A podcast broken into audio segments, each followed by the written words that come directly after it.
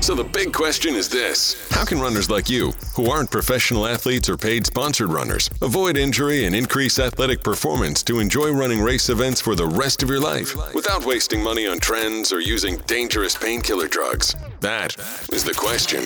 And on hashtag Run Pain Free Podcast, your host, sports biomechanics, athletic injury correction, and conditioning expert, Jessica Marie Rose Leggio, gives you the answers. Hello, everyone, and welcome to the Run Pain Free podcast. I am your host, Jessica Marie Rose Leggio, and this podcast is brought to you by the 2020 Run Pain Free Marathon Training Summit. It is a virtual conference for runners and marathoners all around the world with experts from all around the world. Go on over there now, marathontrainingsummit.com, register, get your free ticket, and while you're doing that, I'm going to talk about what we are speaking on this podcast about today. We're talking about training challenges, tricks that professional runners use that can also help slower runners. This is a big one. We're also going to reference Dr. Jim Taylor, who is a sports psychologist in the Marathon Training Summit, where we discuss training for adversity, specifically using the weather and the environment for you in your favor. So many runners really veer from going outside when it's cold, when it's windy, when it's raining, when it's snowing. And most professional runners, and I have to say most because I can't speak for all, but most professional runners actually go out specifically when it's bad weather. Because when you train in that level of adversity, environmental adversity, you are able to excel in much better weather. So going outside in a sleet storm, in a snowstorm, in a rainstorm, in a windstorm, or on a windy day or a cold day, or an extremely hot day, a very humid day, you train your body physically for that extreme weather. So then when you have a perfect running day, which is not normal, when you have a perfect running day, you run your best naturally because your body has trained in those really extreme conditions. He talks about this in his book, uh, Train Your Mind for Athletic Success, and it covers literally everything from soup to nuts and beyond on both sides of the spectrum of what it is to train that inside and out. And he talks about training for adversity and his experiences with runners that actually do veer from that and then they wind up coming up short when it comes to race day. Because for anybody to think they're going to run a perfect day race with clear blue skies and crisp weather and no humidity and it's just not ideal. That's unrealistic. Now the last few years in New York City Marathon, it's been what has been called perfect weather. But however, leading up to that, there's always rain, it's cloudy, cold, windy, sometimes there's been snow, there's been sleet storms. So, you know, it's rare, it's not common to have a perfect run day. And also, runners know that if it's 60 degrees outside, you feel like it's 80 pushing your, the humidity and the level of your body temperature rises exponentially as a runner. So you have to always consider that. That's why a lot of runners are like, oh, it's 40 degrees, that's perfect.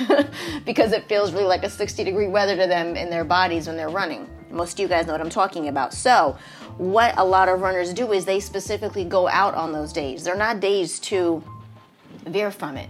There are days to go out and run in it, to use it. And I say, especially people in the Northeast during marathon training season, which is generally from July through November, you they're all training in the heat in a lot of humidity it's very thick especially here in new york city the heat is very you can feel the heat on the ground literally so when you're running, you're really training your lungs and your heart to be able to handle that level of ex- physical exhaustion. So then when fall comes around, you kind of can bang it out a lot better because you were training in the heat. You did your 18 miler in the middle of July, August. So your body trains for that.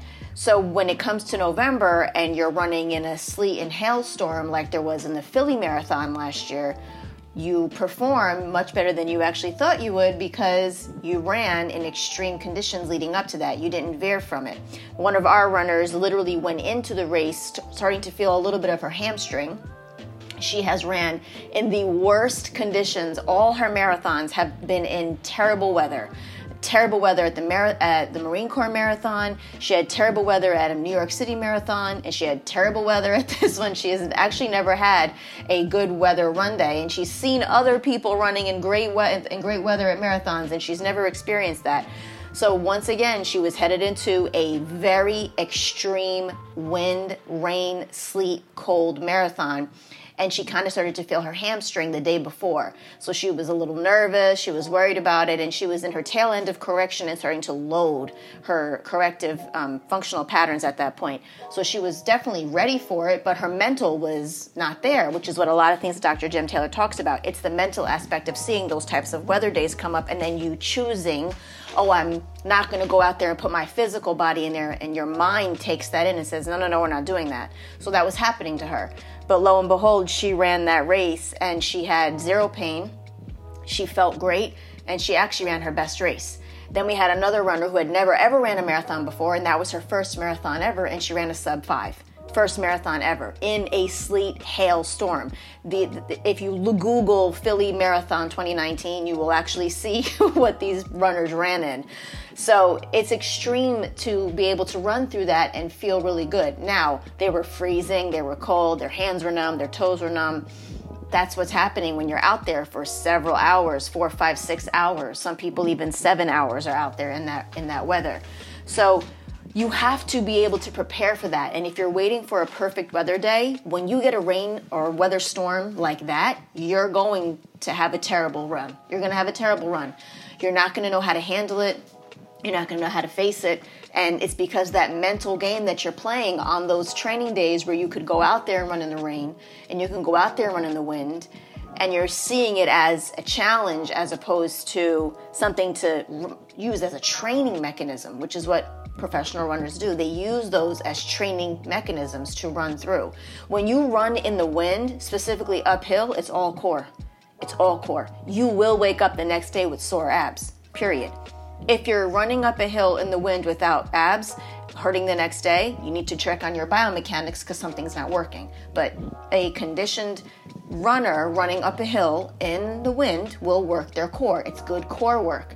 Running in the rain that's going to work on your proprioceptors. Those that's the uh, you or your body actually understanding the, everything that's around you. Your body has a invisible gauge, if you will, of what's around you, and your body adjusts accordingly. So when you're running in slippery, wet conditions, you're running much more cautiously. But if you've never ran in that, you're not going to run with security. You're not going to run confident. You have to run in the rain to know how to run in the rain.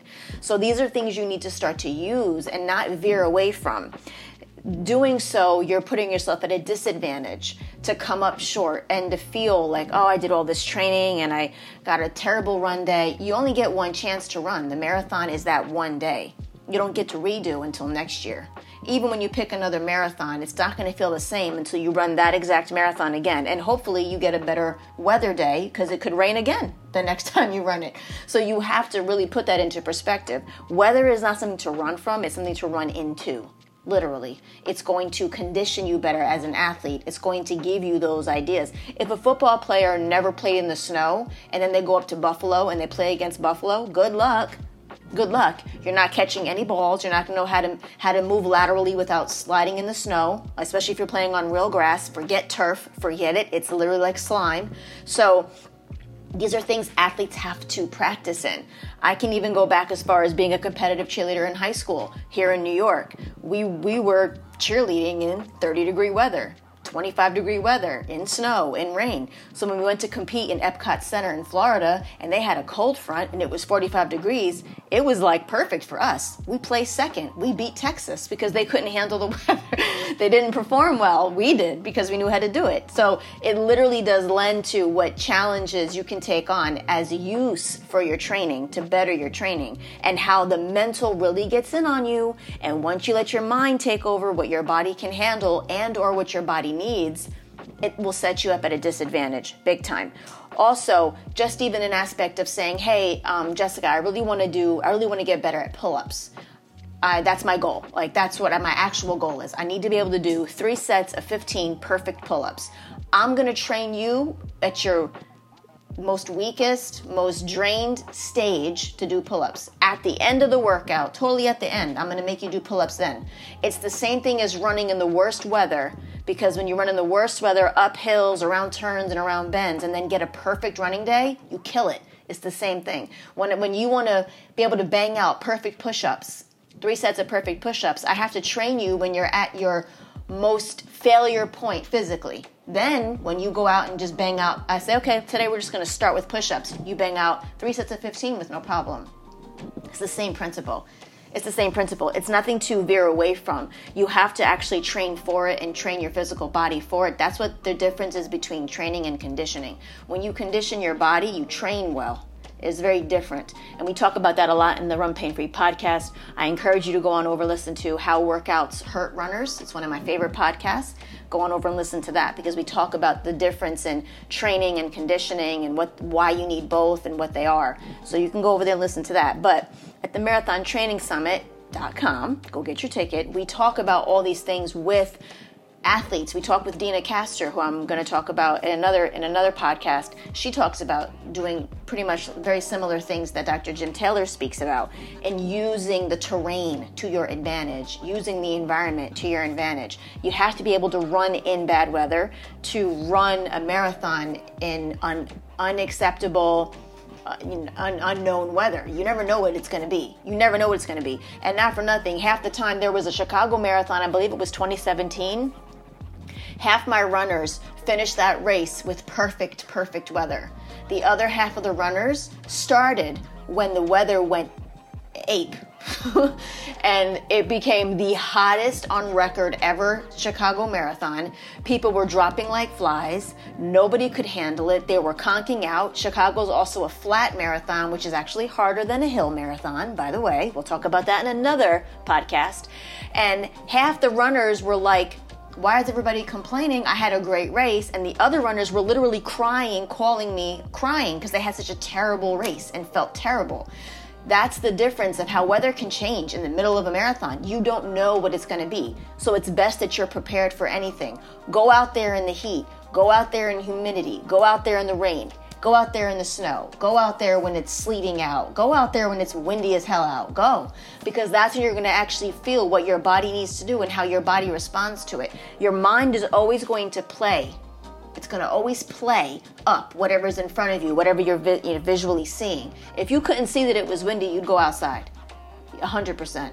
So you need to listen to that and take that on and use these things as your advantage. Also, go outside. It's better to go outside in a rainstorm when you're just training and be cautious of it than to go out there and put balls to the wall and go run in your marathon to try to get a PR when you've never ran in the rain and you're going to go out there and speed. Okay, let's see how that works out for you. Not going to be a good idea. Not going to be a good idea. That's how people hit potholes. That's how people slip off curbs. That's how people run into people. That's how people trip and fall. That's how that happens because they probably didn't train in that type of a weather. So, using weather to your advantage and stop avoiding unknown weather and, you know, you know, less ideal weather Stop avoiding it. Use it to your advantage and get out of your head about it because your head will always make you think you can't do something that you actually can. Your body has its own mind, your mind is a different thing. when they two of them are starting to get involved with each other, it's a whole haywire type of situation. So, this is what we're talking about here and Dr. Jim Taylor goes over a lot of these types of common things that the mind gets in the way of when it comes to running. So get on over there right now, marathontrainingsummit.com, sign up, listen to it, get into it, get that all access pass because there's bonuses on that guy too. Marathontrainingsummit.com. Get out there at the next windstorm, rainstorm, go run and learn how to run in all weather. You're listening to the Run Pain Free podcast, brought to you by the Run Pain Free Academy featuring biomechanics, athletic injury correction, and conditioning expert Jessica Marie Rose Leggio. Subscribe to us as you leave a positive review on iTunes.